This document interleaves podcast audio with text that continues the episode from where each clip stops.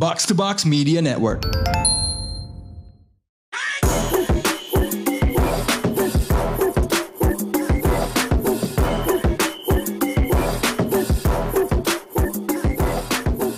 What up, you're now listening to the most valuable ping pong podcast in Indonesia. Box Out is back. Sebagai ping, gue Raditya Alif, dan sebagai pong ada siapa? Ceng Abin. Ceng Abin. Ini kayak kemarin tuh satu jagat apa ya, media sosial tuh ngomongin pertandingan tenis meja itu. The funny thing is, bagi gue ini agak beda dengan waktu Deddy Corbuzier main catur, yang Dewa Kipas. Kayak I was a little bit more aware of that, walaupun gue sebenarnya nggak nonton Deddy Corbuzier. I think it was because kayaknya agak aneh gitu ya, satu catur, dua nama pelakunya tuh lucu-lucu gitu. Dewa Kipas lah, right? Lebih ada gimmicknya. And secondly, gue tuh ngerasa kayaknya Vindes itu termasuk cultural blind spot gue deh. Like, you know what's a cultural blind spot, right? It's that one thing yang everybody is into, tapi lo ngikutin. Yeah. What's your cultural blind spot, kalau man? I think lebih karena gosip sih. I think gossip. I don't really follow like Indonesian gossip. Gue kadang follownya dari bini gue, atau dari mertua gue, atau dari nyokap gue, atau kakak gue. Oke. So itu bagi lo tidak check and recheck, lo tidak kiss, tapi lo masih TMZ. Gue dulu sempet ini, bahkan waktu Ever Longer sama Tony Parker tuh, I think watching E like. Alright. Ada ini juga kan. Yang sama ini kan, sama bininya si Brandberry kan itu ya, kalau nggak salah ya. Iya kan? Oh, ada juga ya? Enggak kan, kasus perselingkuhannya kan kayak gitu. Iya, selingkuhannya ya. Padahal kalau dua-duanya open relationship mungkin enggak. So Vindes tuh cultural blind spot gue. Dalam artian, entah kenapa gue gak terlalu ngikutin mereka. I mean obviously I know that they're good at what they do gitu ya.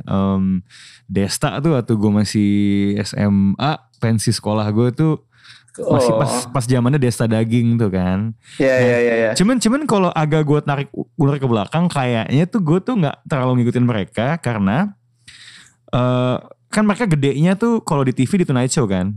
Gue selalu ngerasa Tonight Show, gue gak tahu ya apakah itu franchise atau apa, but it really feels like a Tonight Show with Jimmy Fallon ripoff. Yang mana gue Tonight Show Jimmy Fallon tuh gue gak suka. Like he's so fake. Iya. Yeah, ketawanya sama Jimmy Fallon rada ini sih. Ketawanya ganggu, motong-motong, dan kelihatan pertanyaannya tuh gak se-oke kalau lo nonton Kimmel. Apa ya? Colbert actually. Kimmel lebih smooth. Colbert atau Noah. Trevor Noah apalagi ya, standarnya udah berubah. Kalau Trevor Noah mah emang pintar gitu. Atau model talk show Inggris ya, Graham Norton gitu. Jadi tapi mungkin mereka lebih oke kan sang di YouTube ya. Jadi and you know as always lebih long form, so harusnya bisa lebih lepas. But gue cukup appreciate, soalnya kan yang diangkat tuh olahraga yang nggak terlalu dapat exposure ya, tenis meja. Yeah. Right. So I think it's kind of cool that they did it. Dan sekarang tuh kayak semakin kelihatan gak sih kayak do we still need kayak media gede buat I guess ya dengan budgetnya, tapi apa ya, seorang ya walaupun technically dia pasti punya PH, dia pasti punya tim gitu ya. Tapi influencer yang membuat konten tuh sudah bisa menyajikan sebuah siaran olahraga yang for more or less tuh sama gitu loh. Kayak kualitasnya with the scoreboards and all that stuff, right? Lo bisa bayangin gak suatu hari itu siapa ya misalnya, pemain NBA udah punya medianya sendiri sebenarnya, bahkan udah punya perusahaan media sendiri. LeBron James has one. Nah. Right. Bagaimana kalau suatu saat nanti what do you think is gonna happen kalau misalnya siaran tuh direbut penyiar ya? Gue gak tau, mungkin turnamen 1-on-1, 3-on-3 atau mungkin pertandingan-pertandingan invitational kayak misalnya Jamal Crawford, dia punya Pro M game gitu kan. Kalau dia sekalian menyiarkan itu sebagai bagian dari konten. I mean, what are your thoughts on that? Satu, dan dua, menurut lo siapa yang akan menarik kalau misalnya bikin begituan? Menurut gue it's a possibility, tapi there's gonna be legal apa ya? Secara legal mungkin akan ada fight back pasti ya, dari kalau misalnya professional leagues like NBA Maksud gue kalau tenis meja kemarin kan kayak lebih mungkin nanti, I mean I don't know why, it's sort of kind of you know on a smaller scale dan less.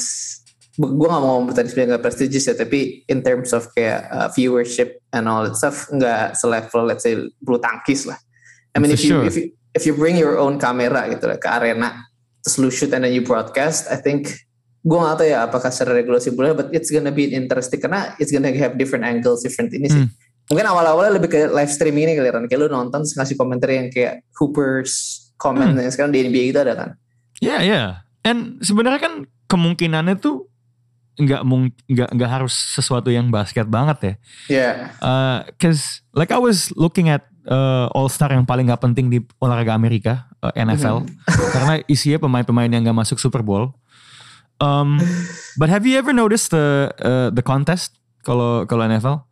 Lebih apa ya, lebih seru. Mau itu sebentar ada gue ngeliat yang kicker tic tac toe, terus ada yang kayak sekarang freestyle catch gitu yang kayak mereka bisa bebas sambil lompat, right? And then main dodgeball juga kan, dodgeball sih. Sama ada adu lari, like how plain and simple is that gitu. Okay. Courtyard iya, di mana orang yang ngakunya paling cepat se NFL, Tyreek Hill tuh kalah, tapi dia kayak setengah-setengah gitu sih lari. Okay. Cuma mungkin sebenarnya it's gonna be cute kalau lo ingat gak sih dulu banget 2012 tuh ketika lagi lockout, Kevin Durant tuh kayak di Twitter ada yang mau main flag football gak? Saya mau LeBron gak sih? Terus LeBron timpal-timpalin kayak dia gak mau FOMO gitu kan.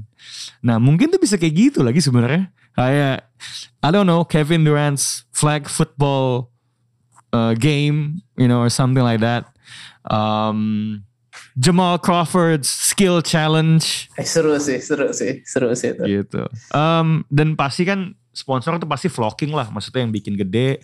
So I find it interesting because tetap susah untuk ngalahin big media ya. Jadi emang ballparknya beda. Apalagi buat olahraga yang major lah gitu. Kayak gapnya tinggi. Tapi menurut gue ketika seorang selebritis atau influencer itu udah bisa ngadain beginian, itu tuh semakin menunjukkan bukan cuman player power atau figure power. Tau gak sih lo? Influencer power. But they become media. Like they are the media gitu loh. Gitu loh, kayak and I think sooner or later, apalagi kita ngeliat betapa banyaknya, akan sangat lucu kalau pemain basket itu kedepannya tuh ya bukan lebih banyak yang jadi pelatih, tapi lebih banyak yang jadi podcaster. You know? Itu interesting sih. Karena sekarang pun pemain aktif juga udah mulai ada gitu, so I'm interested to see the shift. Tapi gue tarik lagi ya, hari ini pertanyaan pertama gue taruh di pertanyaan kedua. Kalau misalnya olahraganya pingpong, ya, pemain NBA yang pengen lo lihat adu pingpong siapa? Past, present, diadu dengan non pemain juga boleh. Gue ngeliat MJ. Michael Jordan ya.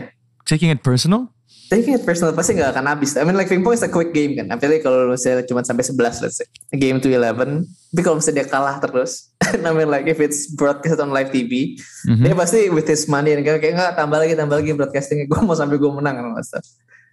Tapi in terms of skill, apa? When someone does that, do we call them a winner or a sore loser? Sore losers. Lo kalau misalnya lo analoginya kayak gitu ya, lo udah lihat skitnya Key and Peele yang Last Dance belum sih? Belum gue. Belum. Nanti bisa lo cek di YouTube. Okay. So basically si yang kurus gue, si Key itu mukanya di deepfake ke Michael Jordan. Kecuali ketika dia lagi menjelaskan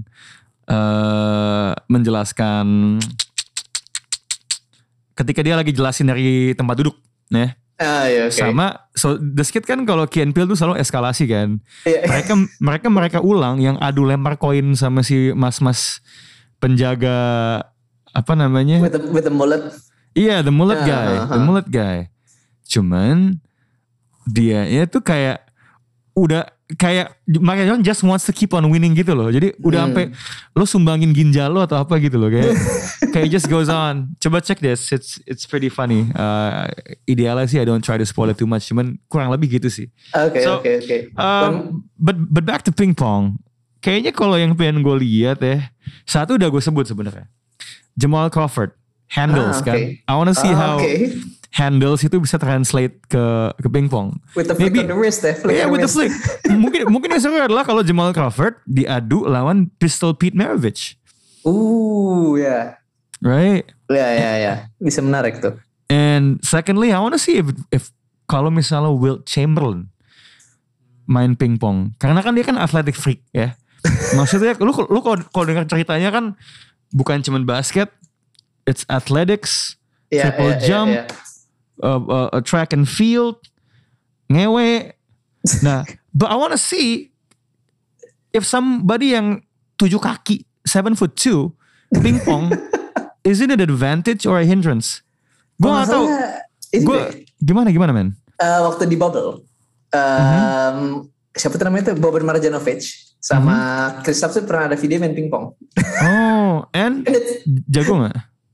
Kalau nggak salah sih lumayan ya, but I think they lost to Luka. Karena reach-nya panjang kan, I mean like, they cover the whole area gitu. Kadang-kadang kalau misalnya lu pukul ke kanan terus pukul ke kiri, they can just with the shift of the leg dapat. True. Tapi to your point, berarti orang tingginya itu juga yang harus punya good lateral speed nggak sih?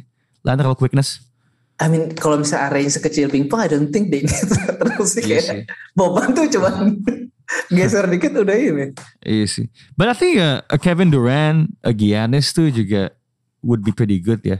Because panjang sama has that size. Mungkin itu pemain yang mau masuk NBA itu si yang banyak bilang Chet Holmgren man. Yeah, like, bisa aja. Like dia pakai baju polo pingpong wouldn't look out of place. Lu tahu ini gak sih si siapa namanya ya? Si Reggie Miller tuh sebenarnya suka pingpong banget. By the way, pernah di beberapa All-Star yang lalu dia main lawan Drake.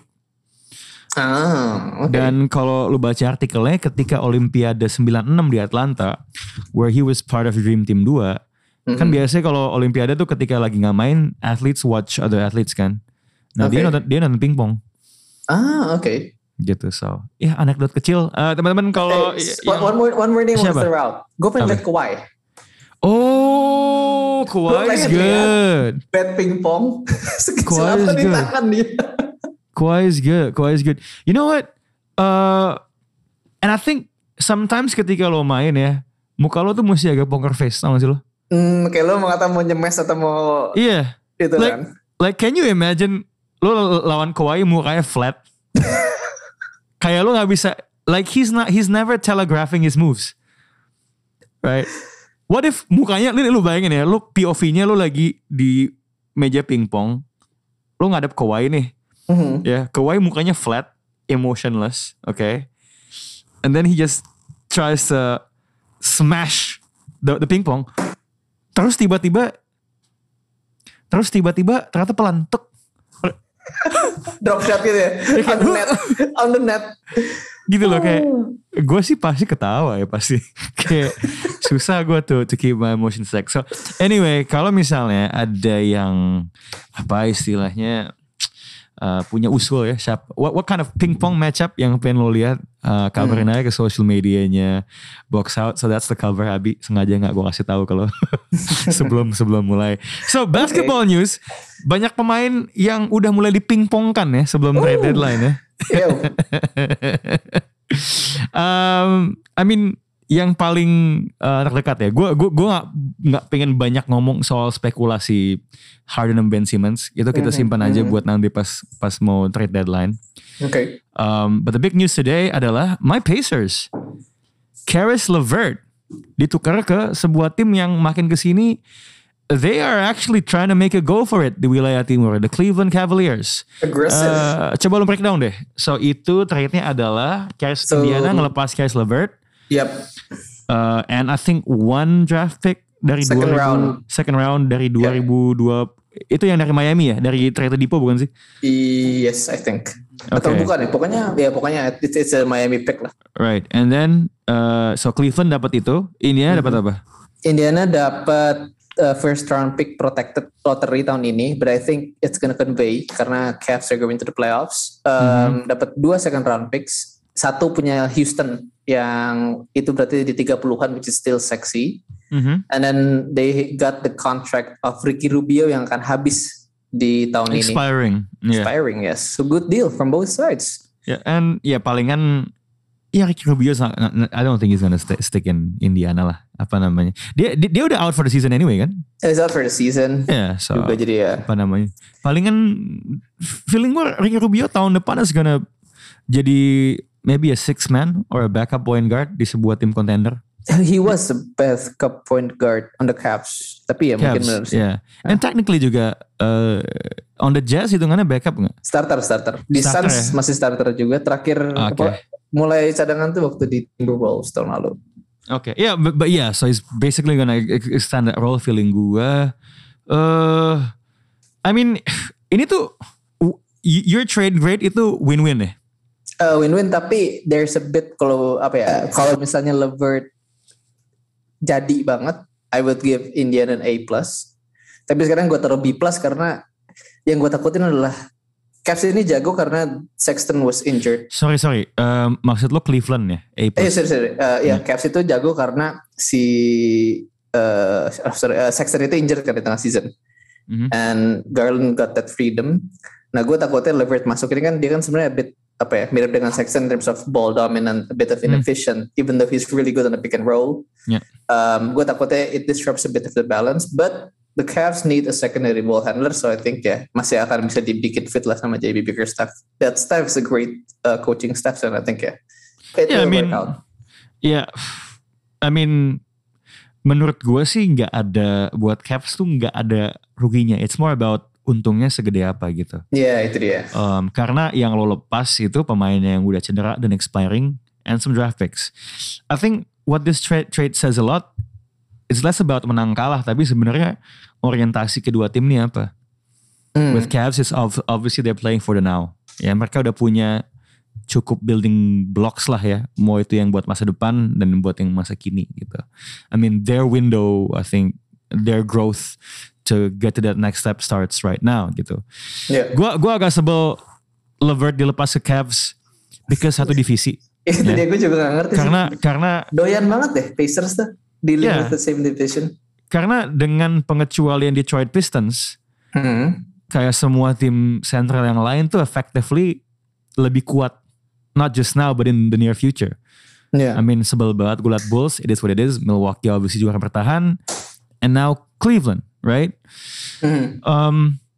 Cuman di sisi lain emang cukup banyak ya klip-klip yang does not paint. Despite penampilan 30 something, dia kan lumayan banyak nyetak poin ya lawan Bulls kemarin ya ketika kalah, right? But there's so many clips of bagaimana Caris LeVert tuh jadi semacam ball hawk gitu loh. Kayak salah satu penulis Pacers kesukaan gue, and I think she's one of the best dalam cover olahraga, Caitlin Cooper. Ooh, I like her. Itu kayak ngasih klip di mana I think there was one play didesain buat Duarte. Ya udah bolanya dibawa aja. I mean si LeVert shot a mid range, tapi kelihatan di klipnya Duarte bingung. Rekaman kayak lu ngapain gitu loh. Yeah. So itu di share juga sama Aji tuh di grup TTL, and we're like okay. Dan disitulah ketakutan gue akan is it gonna be a Sexton situation again? Ya cuma di sisi lain ya kan berarti kan Indiana melepaskan itu gitu. And let's face it, kalau seandainya LeVert bagus pun dengan Indiana yang semengecewakan ini sebenarnya ceilingnya setinggi apa sih?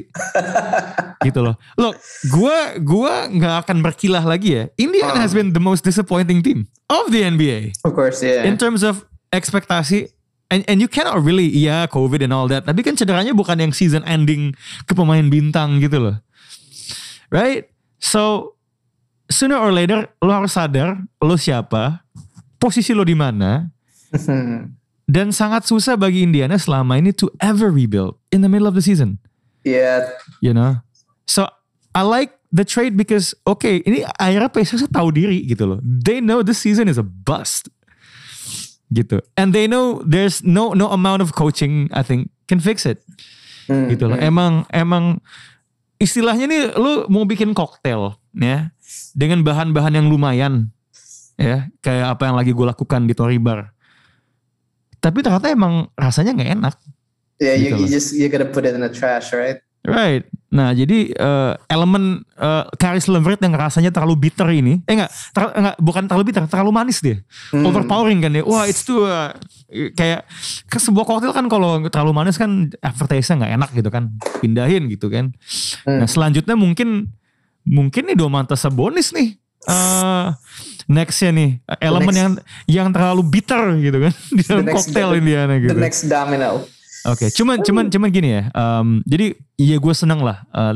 And of course trade yang kayak gini, you have to see draft picknya jadi apa. But I think it's good value, and it's a good signal bahwa okay, now we are looking to benar-benar rebuild, bukan rebuild tanggung. Karena I think Indiana has hebat selama ini bisa relatif kompetitif, although you could say mediocre juga ya. Tergantung mau ngeliat sisi koin yang mana. But I like this because sooner or later lo harus sadar bahwa doing that in Indiana, ceilingnya nggak akan benar-benar bisa tinggi. Yeah, and you are one excuse, away dari always sticking there. So now is the time to make risky moves, gitu. Yeah. Nah, lo mau tau hal yang bagi gue agak menggelikan nggak? Apa tuh? Gue sebenarnya baju basket di rumah gue, ya, yang NBA, gue cuma punya 2. Domantas Sabonis di Indiana, Rui Hachimura di Wizards. Oke. Okay. What if by the end of the trade deadline, dua-duanya tukeran? Can I change the name set? Is there a way to bring it ke toko? Mas bisa nggak baju A sama baju B? Nama ditukar, anjing. Ah, that's gonna be hilarious. Oke, the second trade ya, yang cukup mendapat perhatian, Portland sama apa namanya Clippers. Coba lo breakdown ini siapa dapat apa? So basically it's Norm plus Rocco dari Blazers pindah ke Clippers, ditukar Eric Bledsoe, Keon Johnson, I think first round draft picknya Clippers tahun ini, Justice Winslow, and some second rounders I think. Atau satu doang second round, but I forgot, I think ya. Abi, lo Yo. Selama sebelum menikah ya, lo pacaran berapa kali Bi? Just give me a ballpark. Hitungan jari ya. Oke, let's mungkin just say satu tangan bahkan. Oke, let's just say it's 3, right? This is like kalau misalnya to Damian Lillard nih punya cewek, right? And then ceweknya nggak bilang mau putus, tapi this one day she goes to apartment Damian Lillard and she fucks 2 random guys, you know? No, and she fucks Patrick Beverly. Like nggak ada kode yang lebih kenceng dan this is over. Get the fuck out. This trade, man. Like what the fuck. CJ McCollum tuh pakai pesugihan atau gimana sih? Gue bingung lah. Like how is he not? Yeah, menurut gue kalau tadi gue bilang trade-nya Indiana is about the future. Yeah. This is totally about the future. Or you can also see it as it's about the now, but fuck it. Like fuck it, man. Gue suka ambisi Blazers untuk membangun tim di sekitar 2021 Slam Dunk Champion Anthony Simmons. That's amazing. He's a good player though. He's a cukup bagus gitu, but man. Just trade him already, man. I don't know. Dia udah ngomong sesuatu belum sih sejak di trade ini? Gue sih belum cek ya. We'll have to tanya Gamal. I don't spend my time buka The Athletic untuk ngeliat Portland. Ketika lo fans small market, one small market team is enough. Is enough ya? Iya. Yeah, gitu. Tapi bangsa dia ngomong kayak, I don't know, I might do the next domino or something. Oh, emang ini pada lagi suka menganalogi diri mereka sebagai domino ya? Iya gak sih? Iya, I think so. I don't know why. Mungkin ini ya karena si Raymond Green punya acara TV YouTube baru kan, Bones dan apa tuh yang kayak main pakai domino, tapi I don't understand the game though. It's like I wanna try but mainan tongkrongan ya. Mungkin mereka anak tongkrongan banget kali. Iya, ngap-ngap NBA nih yang di pengkolan nih, anak geng. Cuma gini. It's pretty obvious nih dari sisi Portland gitu kan, like Cuma kok dari sisi Clippers, ini measure of improvementnya setinggi apa ya? Paul George nih sooner or later bakal main lagi ya kayaknya. Tanggal 24 Februari akan terima MRI again. Di elbow-nya atau di sikunya dia. Dan kalau misalnya signs are positive, I think he's gonna return. Karena gue liat dia udah latihan segala sih masih jalan ya. Santai kan? Kemarin gue juga waktu video welcome Norman Powell ke fasilitasnya Clippers, dia udah pakai baju latihan. It's true, gitu kan. So I think he's getting his shots up, udah working out. But you know, talk to me about this trade buat Clippers.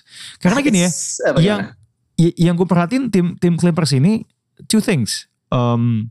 Pelatihnya jago, that's obvious. Knows how to make the good adjustments. Tapi di sisi lain, they sort of have this fighter mentality, which jarang gue lihat di sebuah tim regular season. I mean, comebacks, Luke Kennard taking over. So, dua pieces ini, what does this add to the Clippers? Norman Powell is a great offensive player. We know he's a 18 points per game player. Dan could explode to 30 at any given night. Karena he's a shooter, he can drive very versatile on the offensive end. Dan itu membuat they have another option besides R-Jackson jadinya sekarang. Reggie D.T. Jackson, man. Jadi carryable handler juga yang bisa sometimes break down the defense, and he can drive also, he's pretty good at driving. Simnya sim A lah, ngaring.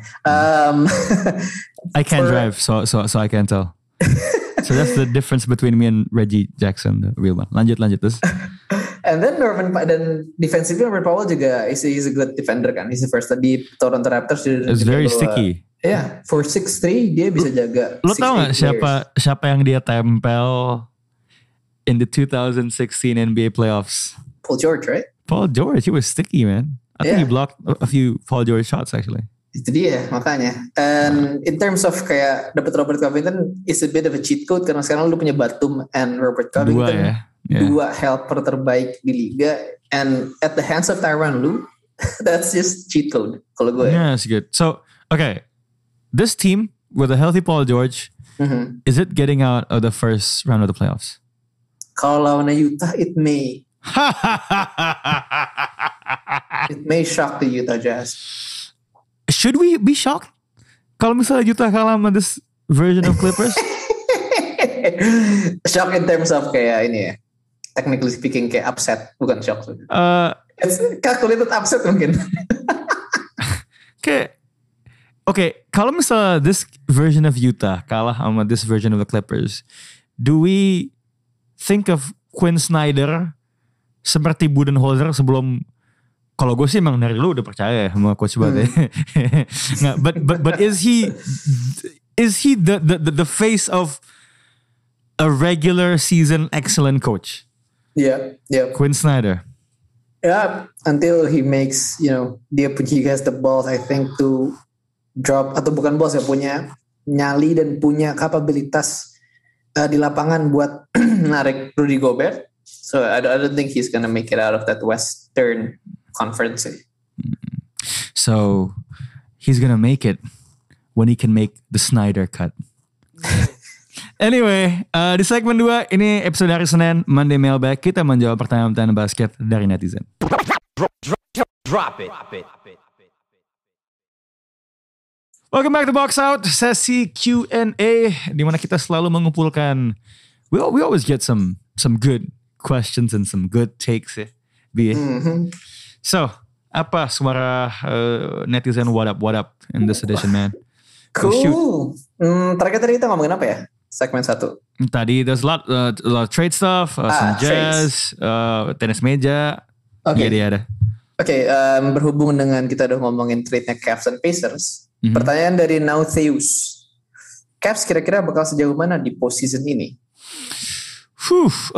Mereka sekarang peringkat berapa ya? I think third. The East is really close, jadi kayak satu hari ganti tuh udah bisa hari tanding bisa ganti. I think Brooklyn sekarang udah ke-7 bahkan. Cavs keempat. Tadinya ketiga, tapi kebalap sama Bucks karena tadi baru menang. So mereka kalau misalnya playoff dimulai besok akan ketemu siapa ya? Philadelphia 76ers.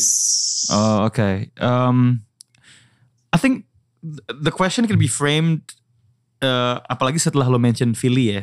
Mm. The question can be framed as, apakah Cavs adalah Atlanta Hawks musim lalu versi musim ini? Sebenarnya kan. A different type of team sih sebenarnya ya. Size-nya lebih gede. Whew. I think they're good in the long run, and a surprise is always on the cards.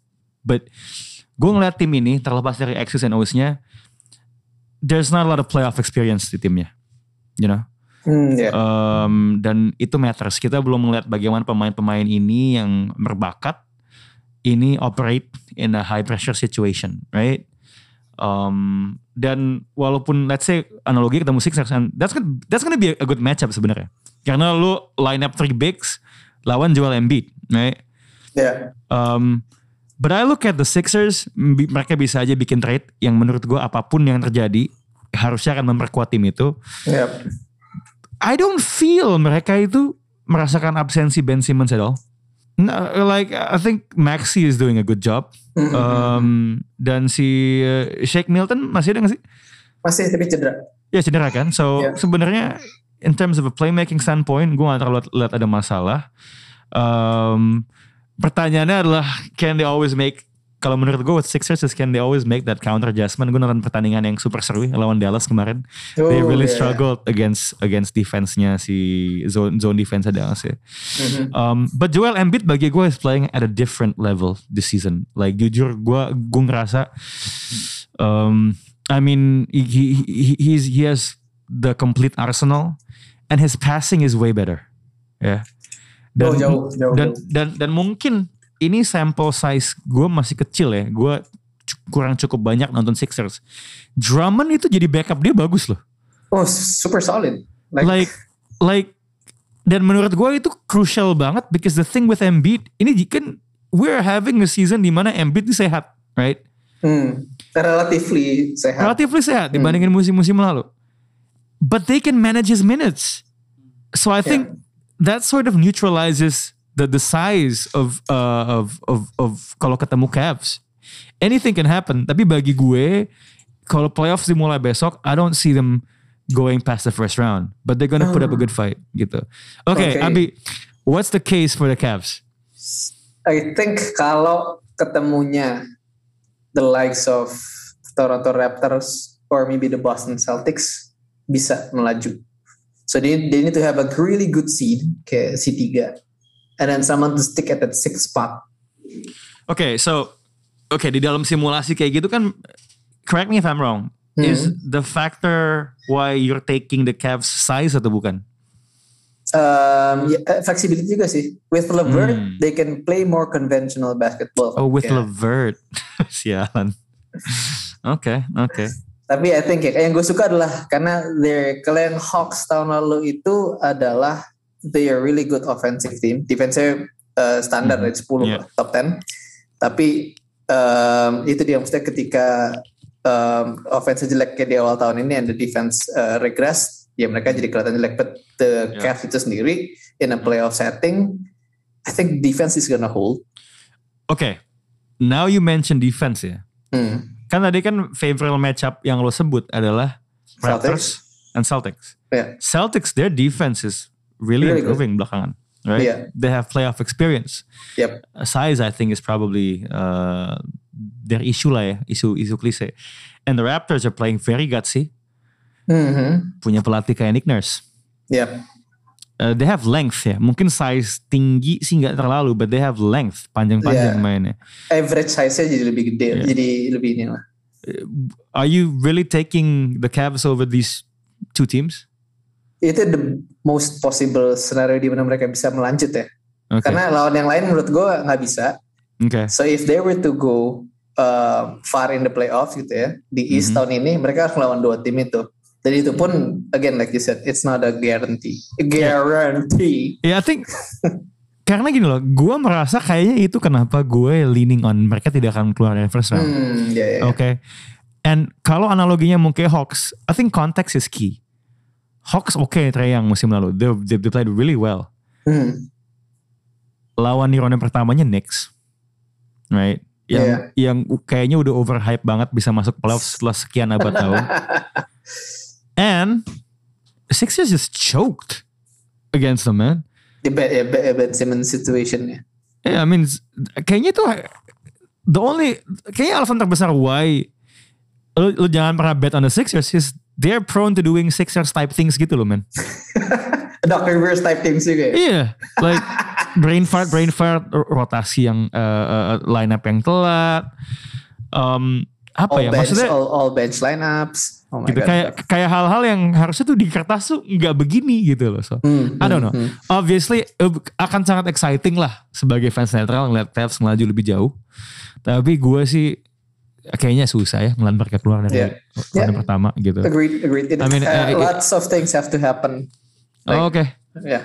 What's the next question, bro? It's speaking of the East and the playoffs. So which duo is better? If Ben Simmons and gets traded for James Harden, Harden Embiid atau KD and Benjamin? Oh, KD and Benjamin ya. Harden Embiid. Itu kenapa nggak pertanyaan trio ya? I mean like they. Nobody cares about Kyrie and Tobias Harris. Woo, this is a good one. You know what? Gua akan go with Harden sama Embiid. Okay, I'm gonna build my case for KD Benjamin. Okay, go on. I just think kalau kedua ini satu tim, ya. Yeah, I can see them working together better. You know, it's pretty obvious you have a point guard who can shoot, bisa distribusi, bisa dapetin foul yang masih lumayan ya, walaupun nggak kayak musim lalu. You pair him with one of the two best centers in the league, the best two-way center in the league. Yeah. Well, okay, you can. Gue belum cukup banyak lihat statistik defense Jokic yang selalu improve ya. But just on an eye test, I would still go with Embiid lah. Embiid. Gitu. Okay. I mean, I see Embiid blocking Gobert, and gue nggak pernah lihat Jokic doing that. Right? I can see Embiid guarding more players daripada center line di posisinya gitu kan. Emang kemarin zone defense Dallas memperlambat laju Embiid lah ya, jadi sedikit lebih bau. But he still shot a three in Boban's face, gitu. So I'm taking them on the basis of chemistry, kayaknya lebih masuk aja gitu. Kayak gue bisa ngeliat keduanya saling membuat keduanya itu lebih baik. Dan menurut gue that would be the final puzzle di timnya Sixers gitu. I think satu-satunya case against that is that di playoffs nih kedua pemain ini belum pernah nge-carry timnya sampai final gitu.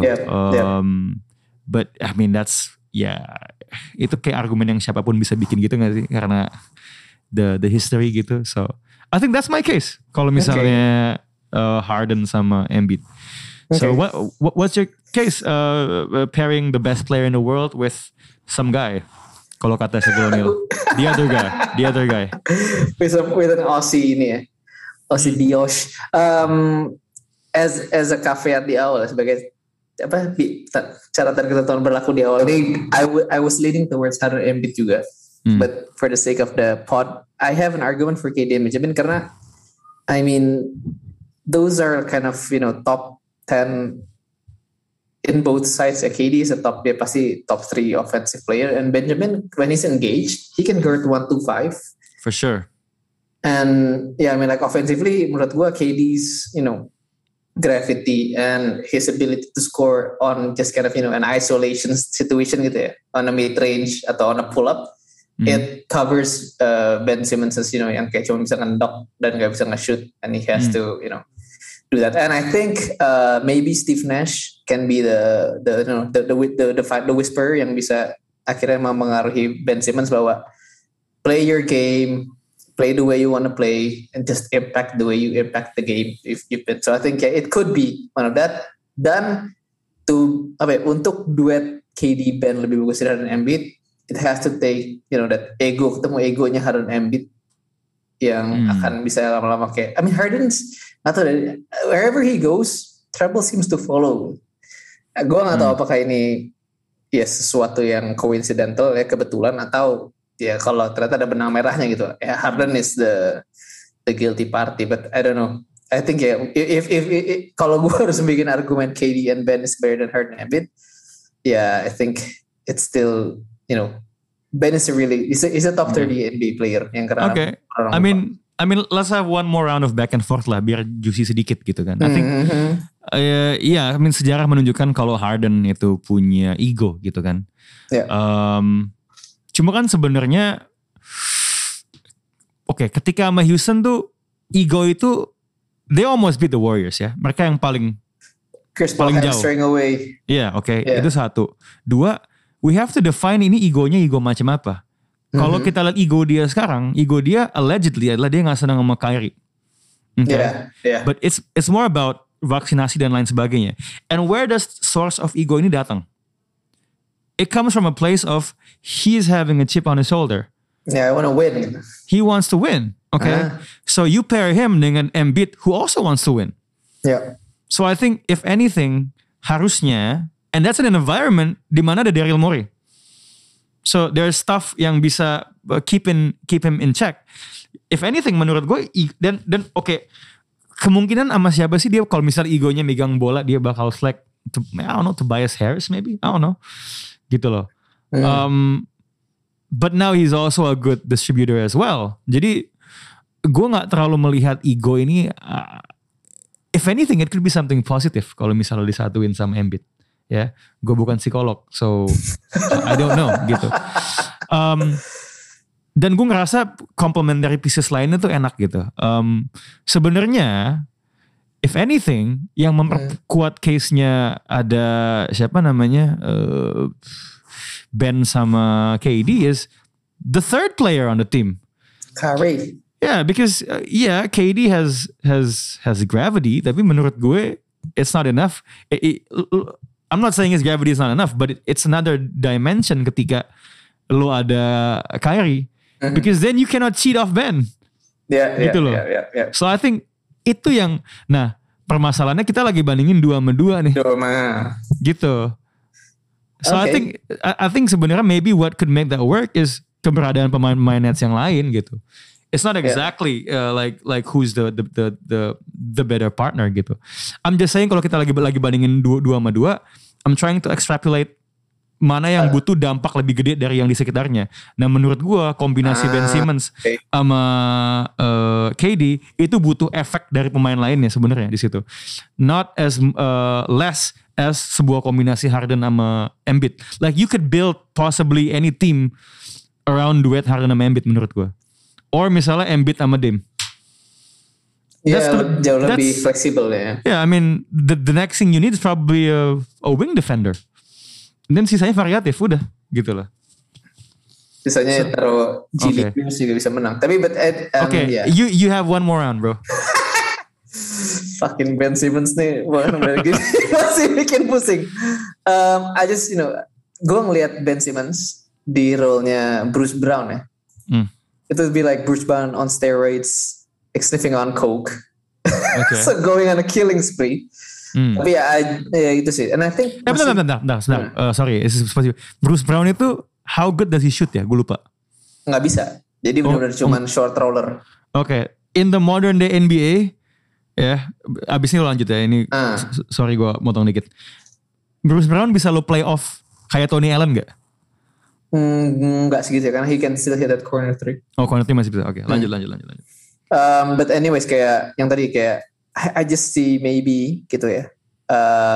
Steve Nash and his coaching staff can extrapolate more dari Ben Simmons dibanding Doc Rivers or Brett Brown and his coaching staff. Karena apa ya? I think again tahun lalu itu with the whole Ben Simmons situation, there's blame yang bisa dikasih ke yang tadi gue bilang juga Sixers doing Sixers thing, Doc Rivers doing Doc Rivers thing, yang buries Ben Simmons down in the sand gitu. Tapi maksud gue if I were to kind of fight again, I mean if you look at the way the Brooklyn Nets used Bruce Brown in the last year's playoffs, and if you put Ben Simmons, Bruce Brown anjing, oh shit, nggak pantesan gue nggak nyambung. Tadi gue mikirnya itu bukan Bruce Brown, tapi who's that defender di San Antonio yang dulu terkenal?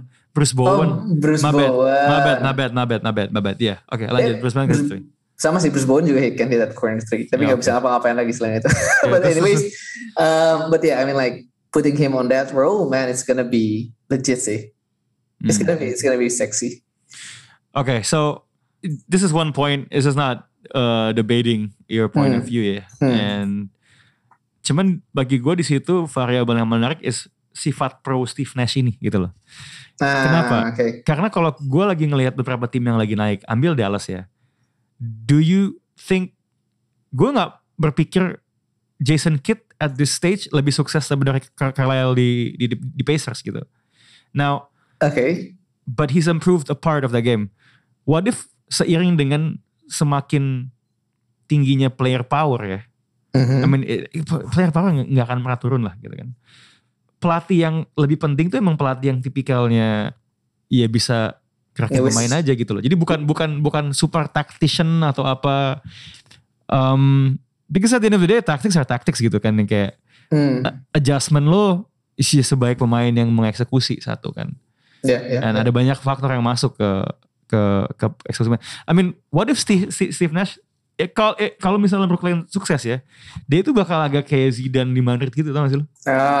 Jadi kayak taktiknya tuh nggak reinventing the wheel, nggak super jago X and O's, tapi pemain tuh bisa nurut dan ke performa terbaiknya gitu. Lucu aja sih gitu. Maybe ini sekam aja. I don't know. Oke, ini udah menit ke berapa nih? 40 something. So let's just close out with one last question. Okay. I think kurang seksi ya kalau kita ngebahas Lakers. So this is kind of two questions built into one dari Muhammad Hahab plus Sofwan Kamal Fasha. Oh digabung ya, oke. Digabung. Okay, what happened to Brody and is Monk better than Brody in the situation right now for the Lakers? 170% for the second one. Ya? Yeah, second one. Yeah. Gue rasa I haven't checked the on and off ya atau metrik utama yang dipakai ya. But when one way is not working, then you have to tweak it gitu. And gue sangat bisa mengerti. I mean, ya lawan Knicks di current situation si Brody ada di lapangan nggak, man? Di clutch situation nggak ada. Nggak ada kan? And they ultimately won juga kan pada akhirnya. Gue kayaknya kalau ngelihat Brody tuh sekarang cuman di ini ya, konten-konten lawakannya si Iril ya, Authentic Saidi, shout out DOG, like dia selalu bikin jokes and dia kan fans OKC apik ya. Sampai look, gue melihat juga sebuah stats yang menunjukkan bahwa, dan ini udah pernah gue bahas, Westbrook ini sebenarnya nge-shootnya tuh nggak sebanyak dulu gitu. So what I wanna say is this, if we're gonna say kalau kita akan melihat bad Brody ke depannya, ya, dan jelas bagusan Monk, ya. But you know what? Satu hal yang menurut gue, kalau dia bisa menekan habitnya dan nggak apa-apa, misalnya dia nggak main at the end ya, kan pertimbangan pelatih itu bisa banyak loh, bukan cuma karena form. Bisa juga karena karakteristik. He wants to run a certain kind of play, nggak cocok ada Brody. He needs more spacing. Misalnya, right? He needs line up 1-5 small ball yang lebih switchable gitu.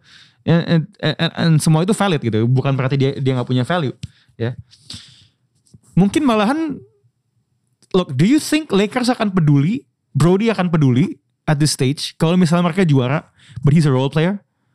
I don't think dia akan gitu peduli. Yeah, I mean like dia udah pulang kampung, he wants to win. I think at the end of the day, mungkin kemenangan dia adalah kalau ternyata dia bisa membuktikan gue bisa jadi role player.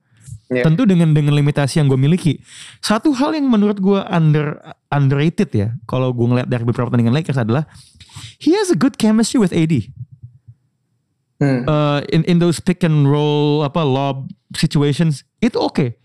Dan menurut gue itu formula yang bagus. Dan kalau Lakers stick to their identity, ya. Yeah, then they are a transition team. That means ada situasi downhill. So if they can stick to that, menurut gue dia akan tetap jadi pemain valuable. Mungkin jatuhnya nggak terlalu berasa big three, right?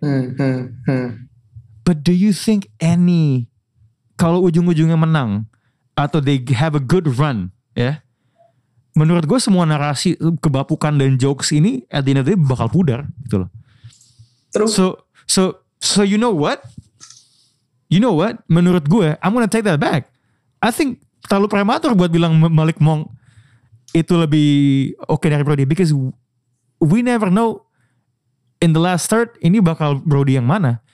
Dan menurut gue ya, we can blame LeBron James about a lot of things ya. Tapi gue tidak bisa ngeblame cara dia trying to manage Brody Sang. Like semua statement yang dibilang LeBron tuh, kalau gue jadi Brody, gue sih akan kayak like take it really positively.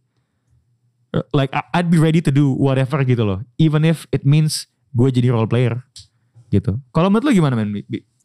Hard sih, kayak pertama-pertama gue sama kayak jawabnya dari yang kayak is Monk better than Brody. Menurut gue sekarang menjadi 3A 3B sih. Karena I think Monk bukan Brody yang turun ya, but I think in this day and age it's an offense you need, like offense is your always good kan. Yeah. Dan Monk's ability to score 10 points in 5 minutes it's always welcome, apalagi di tim kayak Lakers gitu yang ya notabene shot creator-nya kurang lah. So I think it's more like 3A 3B karena Monk-nya has evolved that way. And what happened with Brody itu sedikit apa ya? I don't think everyone can play with LeBron James, let alone with Anthony Davis juga.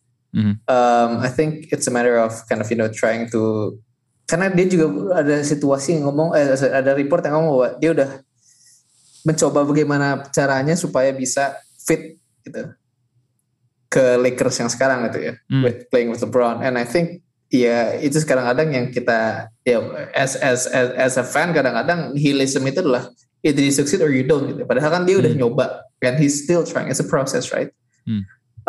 So I think just apa ya, benefit of the doubt masih ada lah. I mean he's not if you see the 30-point game against lawan Pacers ya, yang he always plays good lawan Indiana.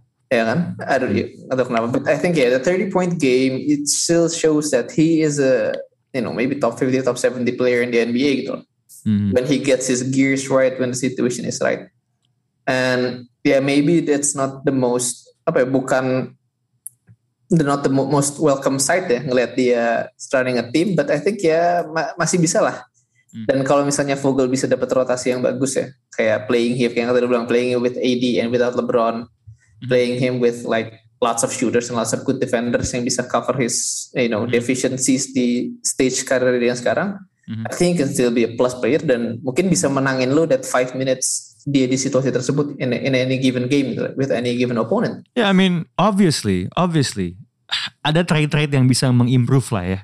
Kalau misalnya dia dilepas, cuman di sisi lain lo masih bisa lebih untung dengan dia juga gitu. And I think this really comes to how you view him ya. Karena kan gini ya, ketika Lakers juara tuh image-nya adalah tim dengan 2 bintang dan banyak role player ya. We're thinking of Brody as a third star. Ya gak salah juga, ya emang dia ya. But once we think of dia Monk as role players, then that perception kind of shifts gitu loh. I think if anything ekspektasi kita yang sebenarnya membuat ini tuh kayaknya jelek banget, bukan jelek gitu loh. Ini tuh biasa bukan bagus. Ini tuh bagus bukan bagus banget gitu loh. Gitu. So I think I mean it's weird ya. I semakin gua pikirin semakin gua menarik ludah gua di awal gitu loh. Kayaknya udah cukup banyak ya slander soal Brody ya di luar. True. Jadi ya untuk menutup podcast Box Out ini kita berdua menjadi Russell Westbrook apologist.